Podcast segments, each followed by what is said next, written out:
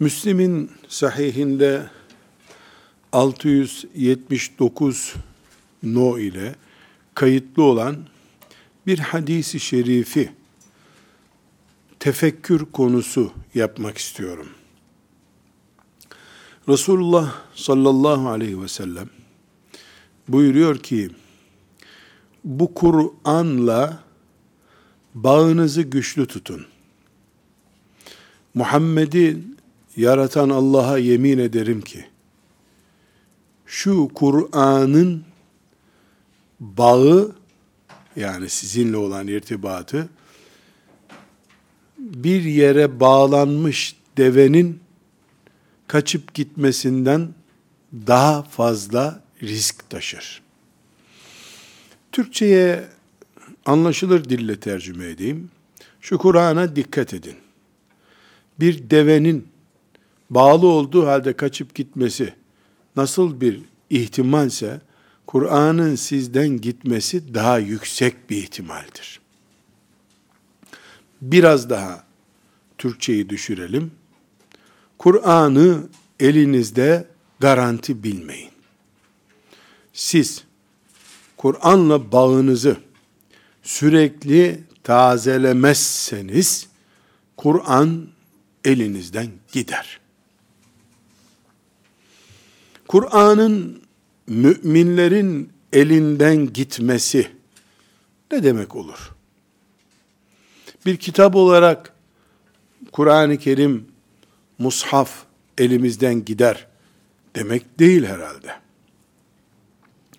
Kur'an ne işe yarıyorsa o yaradığı iş yok olur ortadan. Demek bu.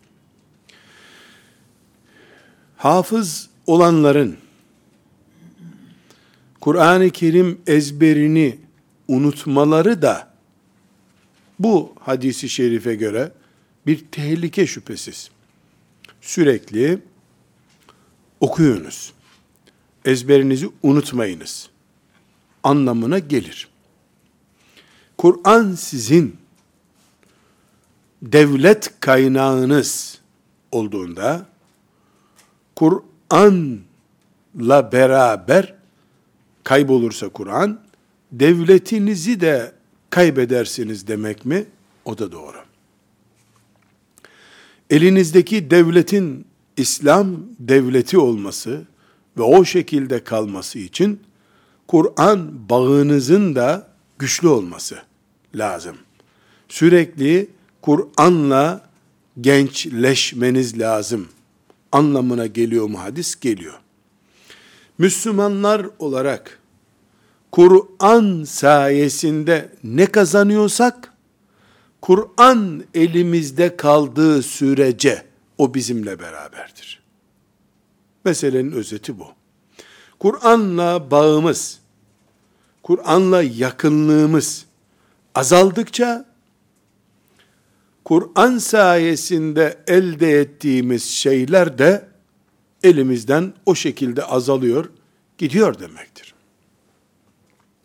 Kur'an'ımız Allah'ın razı olması için bizden bir bağ ise eğer, sebep ise, Kur'an'la bağımız, sebebimiz zayıfladıkça, Allah'ın razı olması durumu da bizden uzaklaşıyor demektir. Müslim'in bu 679 nolu hadisi, Teahedû hâzel Kur'an, şu Kur'an'la bağınızı tazeleyin. Sözü ashab-ı kirama söylendi. Her gün Kur'an'ın inişine sahne oluyorlardı, değil okunmasına. Ramazandan Ramazana mukabele okunmasına değil, saat saat ayetlerinin inmesine şahit oluyorlardı. Buna rağmen Resulullah sallallahu aleyhi ve sellem Efendimiz onlara Kur'an'la ilişkilerini sürekli taze tutmazlarsa bir tehlikeden söz etti. Bizim gibi ilkokuldan sonra bir medresede, bir camide Kur'an öğrenen nesil değildi onlar. Buna rağmen, buna rağmen. Şimdi bu mübarek hadisi şeriften yola çıkarak, mevcut durumumuzu Kur'an penceresinden ele almak istiyorum. Bu bir bakış tarzı. Yani şu andaki dünya Müslümanları olarak mevcut görüntümüzün Kur'an açısından nasıl göründüğünü konuşmak istiyorum. Ve inşallah bu görüntümüzdeki olumsuzlukların telafisinin de Kur'an'la nasıl oluşturulabileceğini inşallah konuşacağız. Bir kere değerli kardeşlerim, Resulullah sallallahu aleyhi ve sellem Efendimiz'i kurtarıcısı, rehberi ve şefaat vesilesi olarak gören müminler olarak bu hadisi şerif veya herhangi bir hadis-i şerif bizim diriliş nedenimizdir. Dirilme sebeplerimizden biridir Allah'ın izniyle diye iman ediyoruz elhamdülillah. Bu hadisi şerif de bizi Kur'an'ımız etrafında bu yenilenme neden ihtiyaç hissettiriyor ve nasıl sağlanabilir konusunda tefekküre sevk etmiş oldu. Mevcut durumumuz Müslümanlar olarak ne yazık ki İsrail oğullarının 40 yıl sahrada berbat bir hayat yaşadıkları tih dönemine benziyor. Bu tih dönemi ciddi bir şekilde bugün Müslümanların mevcut durumunu yansıtıyor. Kur'an'ımızın yetihune fil ardı sahrada başı boş dolaşıp duruyorlardı diye tarif ettiği pozisyon maalesef ağlanacak bir telaffuzla söylüyorum başımıza gelmiştir. Mevcut görüntümüz Tih çölünde sürünen İsrail oğullarının görüntüsüdür.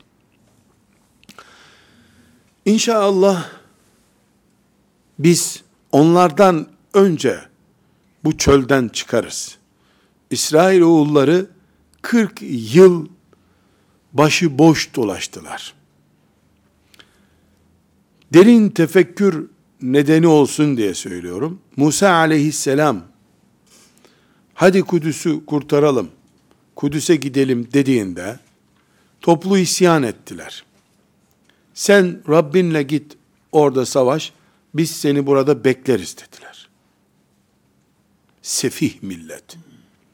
Musa aleyhisselam onlara ah etti. Allahu Teala da 40 yıl sürecek kör dönemeç cezası verdi onlara. Bugünkü bu Gazze şeridinin altındaki çöl bölgesinde. Tefsirlere bakıldığında onların bu durumunun 40 yıl sürdüğünü, çok esef verici, ağlatan bir hayat yaşadıklarını görüyoruz. Hem Allah onlara hazır yiyecek gönderiyordu, hem de bir su beygiri gibi akşama kadar at, yürüyorlar, akşam aynı yere geri geliyorlar. Bir çölün içinde birkaç kilometre mesafede 40 yıl dolaştılar. Bir adım ileri gidemediler. Yetihune fil ardı ayetinde çok açık bir şekilde görülüyor. 40 yıl şöyle kabul edin su beygiri denen hayvan veya eskiden e, harman beygiri denen hayvan bir alanı boşuna döndüğü gibi bu çölün etrafını Allah onlara döndürttü. 40 yıl. Ne ileri gidebildiler ne geri gelebildiler. Uyanmasınlar, ya yani ayıkmasınlar bu pozisyondan diye de Allah yiyeceklerini de gönderdi. Geldiklerinde yattıkları yerde yiyecek de buldular. o nimet onların kör kalma nedeni oldu. La teşbih ve la temsil ümmeti Muhammed'den hiçbir şey İsrailoğullarına benzemez. Lakin bu pozisyon bugün ümmeti Muhammed'in servetler içinde yüzmesi gerekirken, huzur içerisinde bulunması gerekirken, dünya hakimiyetinin bu büyük kitlesel güç olarak ellerinde olması gereken bir ümmet oldukları halde, mevcut durumumuz bu sahrada boşu boşuna tur atan İsrail oğullarının görüntüsüne benziyor.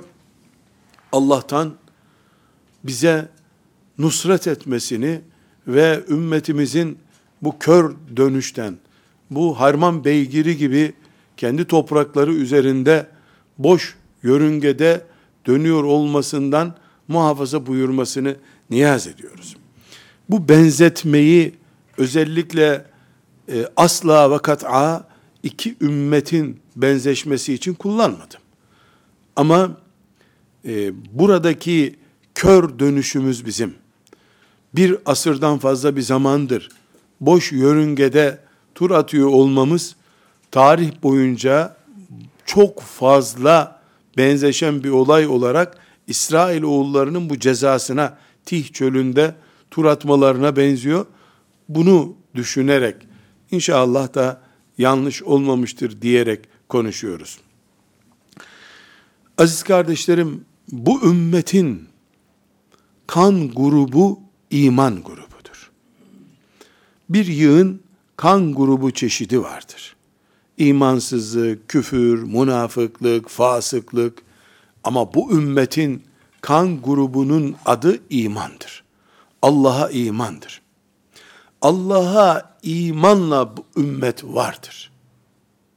Eğer Allah'a iman bu ümmetin içinde prim kaybederse ümmet kansız ümmettir. Kan kaybetmiş bir ümmet çökmeye mahkumdur. Küfrün kan grubu isyandır. Onlar da Allah'a asi oldukça güçlüdürler. Çünkü onların doldurduğu boşluk isyan boşluğudur, küfür boşluğudur. Dengeler imanın da küfrün de güçlü olmasını gerektiriyor. Müminler iman tarafını kan grubu olarak iman grubunu temsil edince imanın hakkını verirler. Dolayısıyla hak tarafı, iman tarafı güçlü olur. Batılı, küfrü, isyanı tercih edenleri yenerler. Küfrün tarafı isyan, Allah'a şirk koşmak, asi olmak, günahkar olmak, zulmetmek onların kan grubunun adıdır. Onlar o organı, o grubu doldurdukça onlar da fonksiyonlarını icra etmiş olurlar. Nasıl müminler imanlarını güçlendirdikçe bulundukları konumun hakkını vermiş oluyorlar. Aynı şekilde kafirler de küfürlerinde depreştikçe ve güçlendikçe bir şeyler yapmaya çalıştıkça onlar da o grubun hakkını veriyorlar. Galip olan kim olacak peki? Galip olan çalışan olacak bu dünyada. Ahirette de herkes e, seçtiği tarafın karşılığını bulacak. Ama dünya düzeninde Allah'ın kanunu sürekli müminleri desteklemek, desteklemek değildir. Dünya şartlarında çalışanı desteklemektir. Ya da izin vermektir. Kafirler gavurluklarının hakkını verdikleri zaman o boşluğu doldururlar. Müminler de imanlarının hakkını verdiklerinde küfür mağlup olur. Yoksa tercihi müminlerin Allah'tan yanadır diye kral çocuğunun yaşadığı gibi keyifli yaşamazlar. Böyle bir kanunu yoktur Allahu Teala'nın. İsrail oğulları, Yahudiler Allah'ın seçkin kullarıyız biz. Madem Allah bizi seçti, Musa gibi bir peygamberi başımıza koydu, bizim çalışmamıza ne gerek var dedikleri için lanetli bir millet oldular zaten. Allah'ın e, bir başka kavme karşı onları üstün tutmuş olmasını çalışmamanın gerekçesi sandılar. O mağlubiyetin, o zilletin sonucu olarak da Allah'ın rahmetinden kovuldular. Onların e, yerine başka bir kavmi Allah müminler olarak getirdi. Hristiyanlar da o yeni gelen nesilde gafleti e, çözemediler, tuttular. Onlar da bu sefer e, kaybettiler o şansı. Ümmeti Muhammed geldi. Ümmeti Muhammed aleyhissalatu vesselam eğer imanın içini doldurur, iman enerjisiyle yol alırsa Allah'ın muradı gerçekleşecek ve ümmeti Muhammed e, galip olacak demektir. Hayır, İsrail oğullarının yaptığı gibi biz ümmeti Muhammediz. Miraca çıkmış peygamberimiz var. Miraç kandilini kutlarız. Her kutladığımızda da biz de otomatik Kudüs'ü kurtarmış oluruz. Zannederlerse İsrail oğullarının yediği şamarı Allah'tan yer bu ümmette. Çünkü Allah'ın dünyadaki kanunu çalışana vermektir. Küfür çalışıyor. Silahlanıyor. Propaganda yapıyor. Kışkırtıyor. Ne neyse küfrün yapacağı şey. Bunları yapıyorsa o kazanır. Mümin kafirden fazla çalışmalıdır. O evet şer noktasında çalışıyor. Bir miktar insanlığın istifade edeceği şeylere de çalışıyor ama asıl varlığı, varlık sebebi şer ona çalışıyor. Müminler de Allah'ın imanı emretmiş olduğunu unutmayıp onun için çalıştıkları zaman kazanacaklar.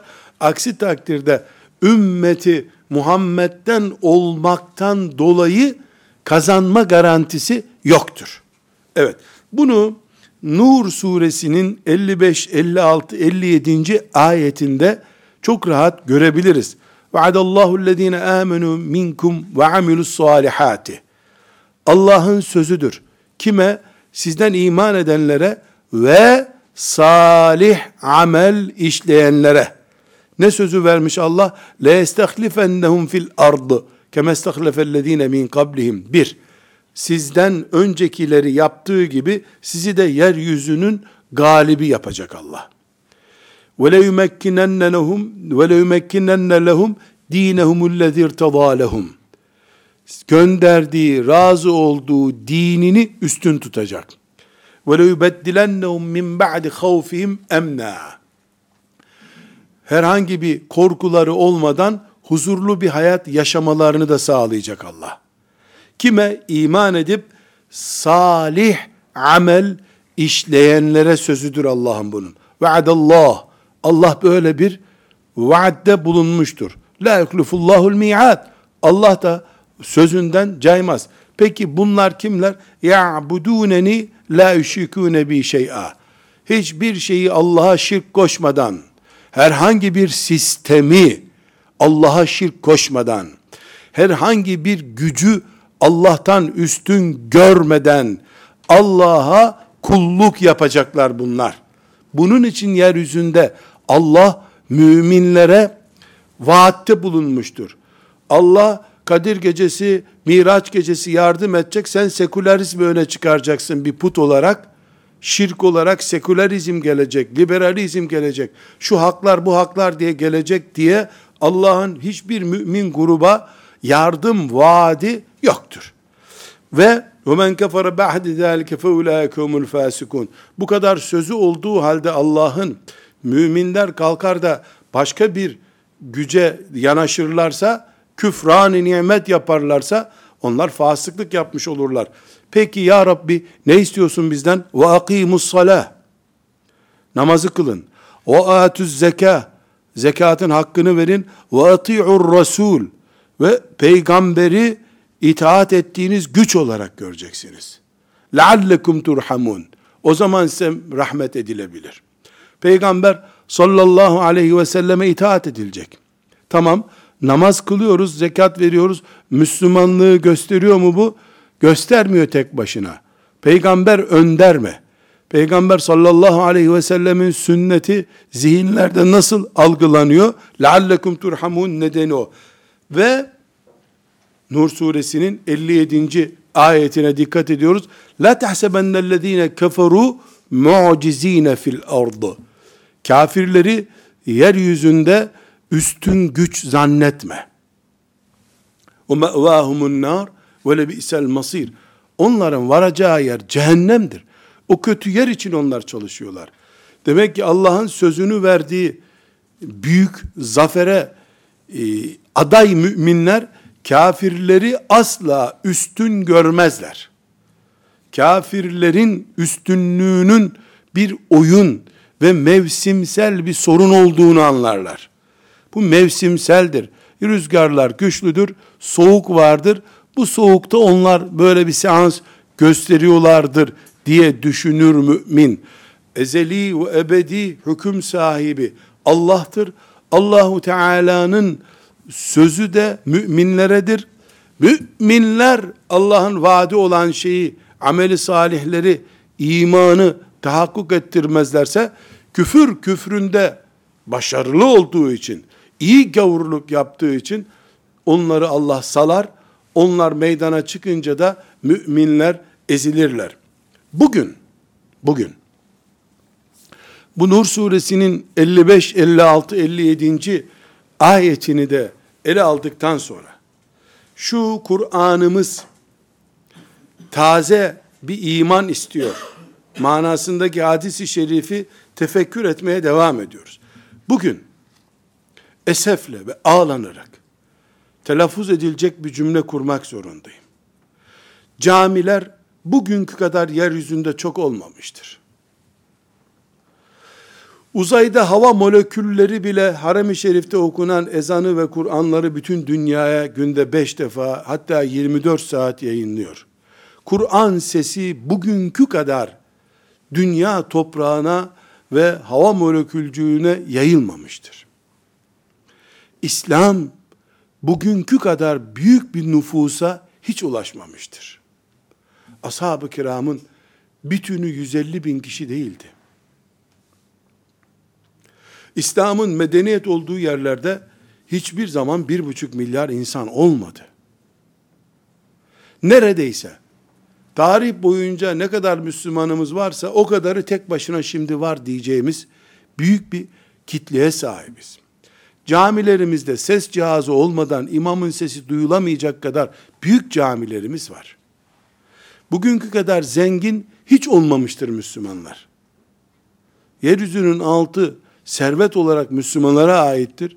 Yeryüzünün üstünde de Müslümanların sanayileri, yatırımları vardır. Ama bugünkü kadar da Allah'ın ayetleri ve peygamber hiç tartışılmamıştır. Çoluk çocuk bile, kadınlı erkekli meclisler bile, din eğitimi için kurulmuş müesseseler bile, Peygamber aleyhissalatu vesselamın sünnetinin, Allah'ın ayetlerinin acabalarla irdelenebildiği yer haline gelmiştir. Çünkü bugün başımıza gelmiş en büyük sıkıntımız iman eksikliğimizin olması, bu eksikliği dünyevi değerlerin doldurmasıdır. Şehitlik başta olmak üzere. Hocalık, alimlik, takvalık, şeyhlik, hangi kurum biliyorsak,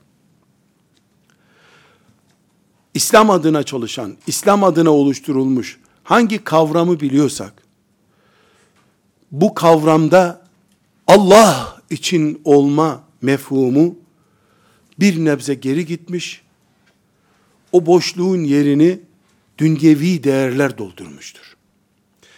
Dünyalaşma, dünyadan pay umma veya dünya için ayakta durma hastalık olarak yatağa düşürmüştür ümmeti. Geçinmek için hoca olmak bu ümmetin tanımadığı bir kavramdı.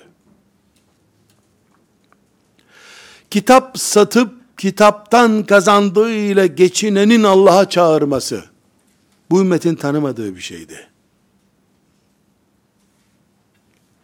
Vergiden düşmek için sadaka dağıtan zengin, bu ümmetin zenginleri arasında, Ebu Bekirleri, Abdurrahman İbni Avfları arasında radıyallahu anhüm yoktu. Yeni çıktı. Bunlar hep Allah için olması gereken, zihin dünyamızda dünya içinde pay koyup bir miktar kenara doğru ahireti itmek, Allah rızasını itmek anlamına geliyor.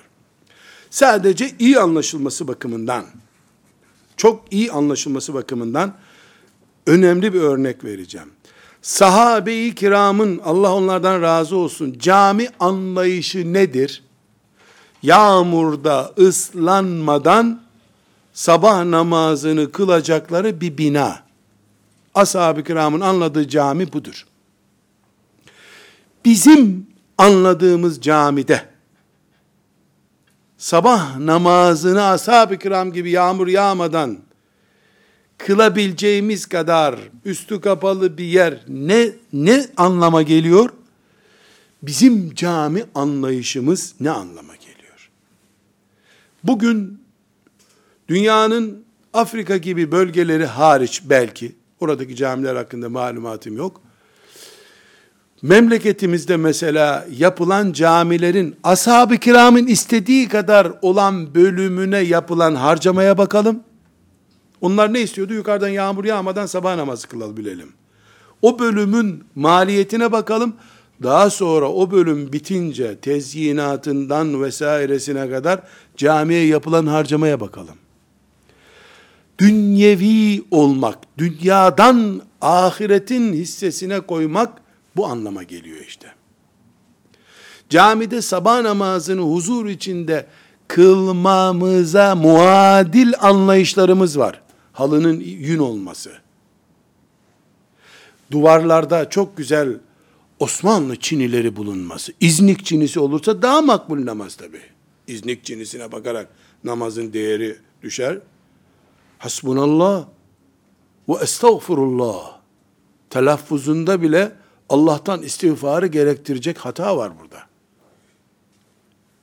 Çinisine göre caminin namaza değer biçmek bu neslin sıkıntısıdır. Neden?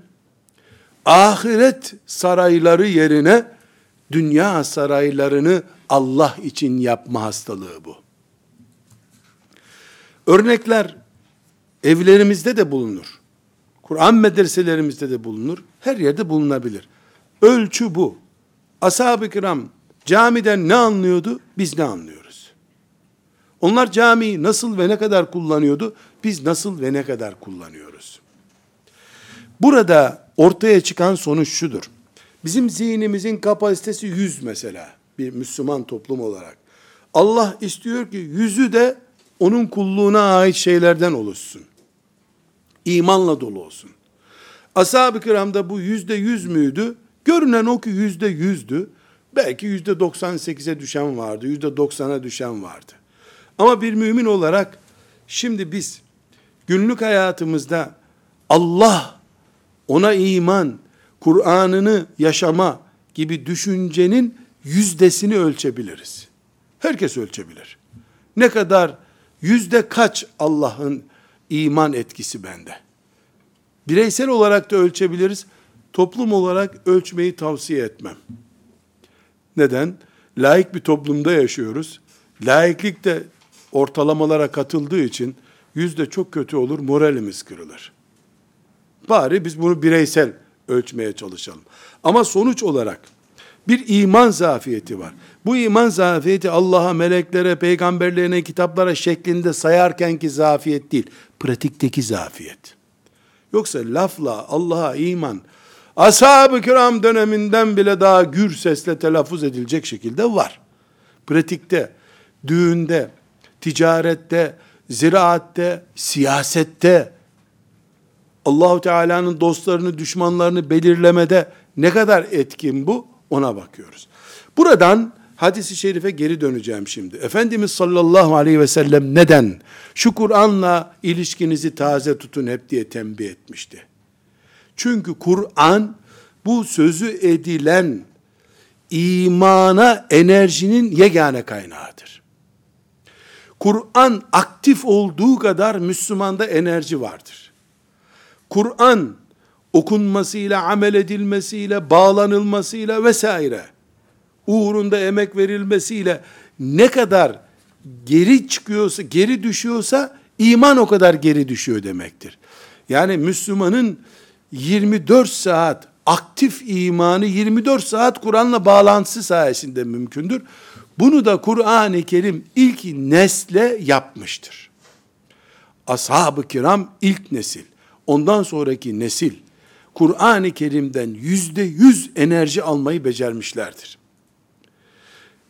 Hafızları bizimki kadar fazla değildi. Kesinlikle bizim kadar hafız yoktu. Bizim toplumumuzda hafız sayısı ashab-ı kiramdan çok daha fazladır. Yüzde itibariyle de fazladır, sayı itibariyle de fazladır. Ama ashab-ı kiramda Kur'an adamı olmak yüzde yüzdür. Bizde hafızlar arasında bile bu yüzde yüzü bulamayabiliriz. O zaman ortada ne var? Bu ümmetin büyük bölümü Kur'an-ı Kerim'le şekil bağlantısını sürdürmüş, Kur'an adamı olma, Kur'an'dan etkilenme anlamında zafiyete düşmüştür.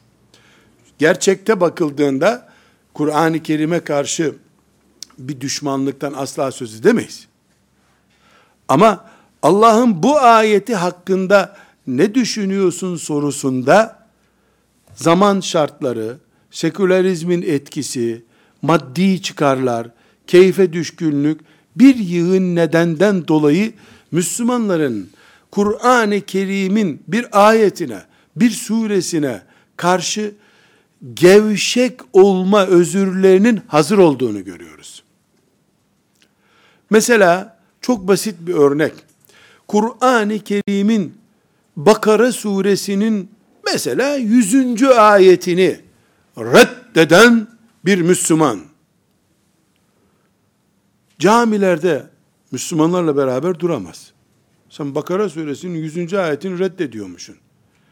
Onun babası, annesi ona babalık ve annelik yapmayacağını topluma ilan eder. Kimse cenazesini kılmaz. Peki Kur'an-ı Kerim'in yine Bakara suresinin faizle ilgili ayeti söz konusu olduğunda faiz Allah'la savaşmaktır. Bunu bir imam üç hafta üst üste camide hutbede okuyabilir mi acaba? Sadece mealinden. Ey Müslümanlar, hutbemi bitirmeden önce Bakara suresinin faizle ilgili ayetini size okumak istiyorum diye üç hafta ardarda arda okusa. Müslümanlar Allah'ın muradı var burada. Bize faizi uyarmak istedi. Allah imama bunu hatırlattı mı derler. Sen hükümete karşı bir planın var. Faizci hükümet demek istiyorsun diye imamı kurcalamaya mı başlarlar? Kadınlarla ilgili ayetleri okursa bir şey dememe gerek. Onu bir defa okuması bile yeter zaten suç olması için faizle ilgili ayeti ard arda üç defa okuyabilir mi? Bunu deneyebilecek bir imam efendi var mı? Bu neyi gösteriyor? Kur'an'ın şekline karşı kimsenin itirazı yok elhamdülillah. Bari o kalsın. Ama Kur'an'dan etkilenmiş hayat konusunda sıkıntımız var. Bunun da sebepleri var şüphesiz. Yani bu, bu sebepleri de tahlil etmemiz gerekiyor. Bu durup dururken oluşmadı. Ben Kur'an'a iman ediyorum bir insan durup dururken bu noktaya gelmez. Bir günde insan Kur'an'ı imandan, Kur'an'a imandan geri adım atmaz. Bir başka çözülme nedeni bulmak zorundayız.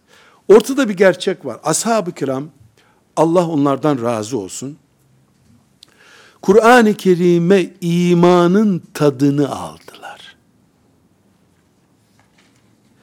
O tadı aldıktan sonra Allah faizimi yasak etti. Şehitliğimi emretti. Bir daha ona bakmadılar. Kur'an'a gözleri kapalı girdiler. Neden? bir kere Kur'an'a iman etmekten tat aldılar. Kur'an'a iman etmek yaşamanın anlamı haline geldi onlar için. Bugün biz Kur'an'a imanın ismini kullanırken ashab-ı kiramın kullandığını kullanıyoruz. Kur'an'a iman ettik, iman ettik diyoruz. Ama tat alma konusunda damak farkımız var. Demokratik damaklar Kur'an'dan tat almıyor. Cehenneme girmemek için mukabele okuyor, dinliyor gibi duruyor. Bu damak farkı, damak farkı tat almayı etkiliyor. Damak farkından kaynaklanan tat alma ortadan çıkınca başımıza gelen musibetin adı okuduğumuz Kur'an'a aykırı işler yapmaktır. Hiç şüphe yok ki bu bir hafta içinde oluşmadı. Hem Arap dünyasında hem Arap olmayıp Müslüman olan nesiller arasında Arapçanın, Arap dilinin zayıflamasıyla, horlanmasıyla bu süreç başlatıldı. İblis İstanbul'da Kur'an medreselerinin kapısına mühür vurdurtururken Mısır'da da Arapçanın yerine ammice diye rezil bir dil oluşturtturmuştu zaten. Bir örnek olması bakımından. Biz Kanuni Sultan Süleyman neden halife olduğu halde şeriat devletinin başında Kur'an'la hükmeden bir adam olduğu halde biz onu öyle kabul ediyoruz. Kanuni kelimesine neden razı oldu? Onun torunları dedelerine kanuni denmesine niye rıza gösterdiler? Alenen bir şeriat düşmanlığı yok ortada. Hammurabi kanunları denir gibi Süleyman'a niye kanuni dendi? Bu kelimenin daha sonra İsviçre'den de kanun getirilebileceğine kapı araladığını anlayamadılar. İblis ise dört asır sonra içeceği bir meyve suyunun fidanını bu sene dikmekte sakınca görmüyor. Arapça zayıfladıkça, Kur'an'ın kendisine karşı rakip anlayışlar, siyasi sistemde, toplum örfünde oluşturuldukça, asırlar sonrasının sıkıntılarına kapı aralanıyor demektir. Ashab-ı kiramın, Allah onlardan razı olsun, büyüklüğü konuşulurken, mesela Uhud'daki yiğitlikleri konuşulurken, Ebu Bekir radıyallahu anh'ın Kur'an'ı cem etmekteki himmeti neden mağaradaki hikayesinden daha düşük tutulmuştur? Ebu Bekir radıyallahu anh mağarada peygamber arkadaşı olduğunda büyük adamdı şüphesiz. İlk ve tekti radıyallahu anh. Ama Ebu Bekirliğini o gün göstermedi o. Kur'an-ı Kerim'e karşı Kur'an'ı bir araya getirelim, kitabımız olsun dediği gün Ebu Bekirlik yaptı o. O gün mağarada zorunlu arkadaştı zaten. Başka bir alternatifi olamazdı Ebu Bekir'in. Vefası gereği orada olacaktı. Ama enerjisi, onun enerjisi Kur'an-ı Kerim'e hizmet ettiği gün çıktı ortaya. Bir toplum. Selahaddin kadar. Selahaddin'e Kur'an öğreten alimi anmadığı sürece bu süreci hazırlıyor demektir. Ebu Bekir olayında radıyallahu anh olduğu gibi. Kur'an-ı Kerim'in asırlara yayılan bu uzun tarihi 14 asrı geçen bu tarihi boyunca bu tür isimlerde bile ortaya çıkarılan hatalar Kur'an-ı Kerim'le bağlantımızın taze kalmasına karşı bize sorun oluşturdu. Bu ciddi bir sorun. Kur'an-ı Azimuşşan'ı biz 24 saat aktif tutmamız gerekiyor. Çünkü Allah'a imanımız, o imanı eksen edinmiş bir devlet, siyaset, hayat anlayış oluşturmamız Kur'an'la mümkündür. Kur'an'ın şekil olarak ezberlenmesi, güzel sesle okunması yüz görevimizden biridir sadece. Kur'an'ımızın okunması kadar amel edilip yaşanması da bizim vazifemizdi. Şekline takılıp kalmamız, büyük camiler yapıp sabah namazına gitmememiz gibi oldu. Bunun da bedelini iblis ördüğü tuzakla bizim başımıza geçirdiği çorapla bizi ödettirdi. Burada haşa, haşa, Kur'an-ı Kerim'i Ramazan-ı Şerif'te hatmetmekten söz etmiyorum. Hatimden sonra Kur'an-ı Kerim'in rafa konmasından rahatsız oluyorum. Burada Kur'an meali kimse okumasın. Meal okuyan sapıtır. Haşa demiyorum. Meal okumak değil senin görevin. Kur'an'a uyarlanmış bir hayat yaşamak. Meal onun için bir araç sadece. Meal okudukça sen ve çevren hükümran olduğun yer ne kadar Kur'anlaştı onu tefekkür et diyorum. Kur'an tefsir dersi sadece alimler okusun. Halk sapıtır, tefsir okumasın demiyorum. Kur'an coğrafya kitabı değildir. Tefsiri de Nil nehri kaç kilometredir onu ölçmek için coğrafya okunur gibi okunur bir ilim değildir. Bugün okuduğunu yarın zihin dünyana, elinin hareketlerine, ayağının yürüdüğü yola hükmettirebiliyorsan tefsir oku demek istiyorum. Burada kardeşlerim, mevcut durumumuzda bir sıkıntı var. Müslim'in hadisi için dedik ki, Resulullah sallallahu aleyhi ve sellem bizi uyardı. Bu deveyi bir iple bağladın ama ip ipi çözer, koparır, kaçar deve dikkat et. Buyuruyor. Ondan daha tehlikelisi de Kur'an gider. Gider Kur'an. Eşeddü tefellüten. Kur'an daha çabuk gider.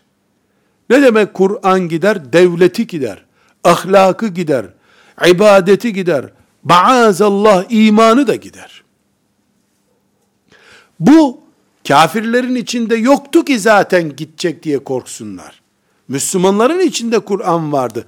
Müslümanlardan gider maazallah. Bugün, bugün, Kur'an dedi ki sözünden sonra, bir evde kaç kişi susup, peki ne buyurdu Kur'an'ımız? Diyorsa, o evde Müslümanlık o kadar vardır. Lakin, tavsiye etmem bunu denemeyi. Tavsiye etmem. Evet Musa aleyhisselam denizi geçerken şöyle dedi, Firavun şöyle dedi ayetine hepimiz iman ediyoruz. Faiz ayetinden, kadınlarla ilgili ayetten, mirasla ilgili ayetlerden, Allahu Teala'nın yasaklarını bildiren ayetlerden, evet onlardan bakalım. Hırsıza Allahu Teala'nın getirdiği cezadan bakalım. Ve asla telaffuzunu bile ölümcül tehlike gördüğümüz şimdi zamanı mı cümlesini kullanmayalım. Şimdi Allah'ın hay ve kayyum olmasının zamanı değil mi? Hangi zaman Allahu Teala'nın zamanı değildir ki? O zaman da onun ayetlerinden biri bunun zamanı olmayacak şimdi. Sadece benim şahsi zevkim veya şirketim sıkıntı duyacak diye bir Müslüman şimdi bu ayetin zamanı değil diyebilir mi? Benim şirketim zarar görmesin diye. Ben mesela e, ilmihal kitabı bastım. Şirketim var. Satıyorum. Birisi Kur'an'dan söz ettiği zaman var mı sizde Kur'an tefsiri? Onun zamanı mı şimdi ya? İlmihal zamanı diyebiliyor muyum kardeşim? Kur'an için bir zaman tayini edilebilir mi? Hayır, kıyamete kadar bütün saniyeler Kur'an içindir. Kur'an'daki her ayet içindir. Her kelime içindir Allah'ın izniyle. Bir zafiyetimiz var. Nedir bu zafiyetimiz? Allah'a teslim olmakta, Allah'a imanı sonuna kadar, iliklerimizi kadar yaşama zafiyetimiz var. Yüzeysel olarak bir sıkıntı yok gibi duruyor diyeceğim de, onun sıkıntıları da var aslında. Ama ben öyle demeyeyim. Yüzeysel olarak sıkıntı yok. Bunun da nedeni ashab-ı kiramın tat aldığı gibi Kur'an'dan tat alamıyor olmamızdır. Kur'an'dan tat alma mücadelesi diye bir mücadele başlatmak zorundayız biz. Yalnız burada biz Kur'an'a karşı bu imani zafiyetten yeni nesillerin ve yaşayan neslin böyle bir hataya düşmesinden söz ederken haşa Kur'an'ın akıbetini konuşmuyoruz. Kur'an Allah'tan geldi. Yine Allah'a dönecek. Allah'ın kelamı bu. Allah hay ve kayyum olduğu sürece Kur'an da öyledir. Biz bizi ağlıyoruz. Kur'an'ın bir derdi yok. Kur'an Allah'ın kitabı. Evet, ahir zamana doğru insanların göğüslerindeki Kur'an kalkacak. Hadis-i şerifler böyle haber veriyor. İnşallah o zaman da değiliz biz. Ama biz şuna da iman ediyoruz. Kur'an kalkacak derken kaybolmayacak ki. Geldiği yere dönecek. Kendisine iman edenleri de oraya götürecek. Allah'tan geldi Kur'an. Yine Allah'a dönecek. Yine Allah'a dönecek. Sorun ve sıkıntı Kur'an'ın ne olacağı sorunu ve sıkıntısı değildir. Bizim bu halimiz ne olacak? Sorunumuz budur. Sıkıntımız budur. Kur'an'a dönebiliyor muyuz? Yasin'imizi, Yasin suremizi velev her akşam okuyalım. Ölüler için mi okuyoruz? Yaşayanlar için? Yasin ölmüş gitmiş birine mi iman tazelettiriyor? Yaşayan birine mi Allah'ı hatırlatıyor? Her Yasin okuduktan sonra rikkatim, gözyaşlarım, hassasiyetim biraz daha artıyor mu? Yoksa kün feyekünle beraber her şey olup bitiyor mu? Sadakallahul azim deyince Yasin bir kenara mı çekiliyor? Kur'an bir kenara mı çekiliyor? Şimdi bu Taahadu hadel Kur'an bu Kur'an'la bağınızı taze tutun talimatının sıkıntılarını yani neden Kur'an elimizden gidiyoru satır başlarıyla değerlendirmeye çalıştık. Ve burada ne yapmamız gerektiğini de konuşmamız şart dedik. Ne yapmamız gerekiyor'a saatlerce vakit harcamak istemiyorum. Aslında her şey herkes tarafından biliniyor. Ama ve zekkir fe inne zikra tenfe'ul müminin ayetine uyuyorum. Sen hatırlat, hatırlatmak mümine fayda verir. Buyuruyor Allah. Ben bir hadisi şerifi hatırlatıyorum. En az yüz defa duymuş olabiliriz. Yüz birinciyi dinleyelim. Resulullah sallallahu aleyhi ve sellem Efendimiz ne buyuruyor? La hasede illa fisneteyn. İmrenmek, kıskanmak iki kişi için geçerli. Başka kimseyi kıskanmayacaksın. Raculun atahullahu malen fesellatahu ala heleketihi. Bir adama Allah mal vermiştir. O da onu Allah yolunda harcıyor. Adama Allah yüz veriyor, yüzünü de harcıyor. Bu adam kıskanılır. İki, وَرَجُلٌ آتَاهُ اللّٰهُ الْكِتَابَ فَهُوَ يَكُومُ بِهِ آنَاءَ اللَّيْلِ وَآنَاءَ النَّهَارِ Birine de Allah Kur'an vermiştir. O da gece gündüz demeden Kur'an'la yaşıyor. Bu adam da imrenilir adamdır. Diyor sallallahu aleyhi ve sellem Efendimiz. Ne oldu şimdi? Şu oldu. Bir mümin şu dünyada iki yoldan birinde koşmalı. Zengin olup Allah'ın dinine hizmet etmek, Kur'an sahibi olup melekleşmek. Çocuklarımıza eğitim hedefimiz bu olmalı diyor Peygamberimiz sallallahu aleyhi ve sellem. İmrenilecek Müslüman mıyız değil miyiz? Bu iki şey üzerinden ölçeceğiz bunu. Ne kadar Kur'an adamıyım, o kadar imrenileceğim demektir. Melekler demek ki bu iki mümini imreniyorlar. Peygamber sallallahu aleyhi ve sellem Efendimiz de bu iki mümini örnek gösteriyor. Parasını Allah için harcayan mümin, Kur'an'ı gece gündüz dert edinmiş mümin. Kendimiz için hedef bu. Çocuklarımız için hedef bu. Örneklerimiz bu ikisi. Eğer biz diploması dahil şu dünya nimetlerini bu iki eksende döndürebiliyorsak Allah'ın razı olduğu kullarındanız. Diploma, şöhret, siyaset vesaire herhangi bir şey bu iki eksenden birine oturmuyorsa imrenilecek durumumuz yok demektir. Bunun içi nasıl doldurulacak peki? Müminler helal, Allah yolunda harcanır, malların kazanıldığı tesisler, fabrikalar, projeler oluşturacaklar demektir. Yüzde ellisi müminlerin bununla meşgul olacak. Sanayisinden vesairesine kadar. Yüzde ellisi de müminlerin Kur'an'a ayrılmalı demek ki. Eğitimleriyle, projeleriyle, gayretleriyle. Biz iyi durumdayız diyebilmek için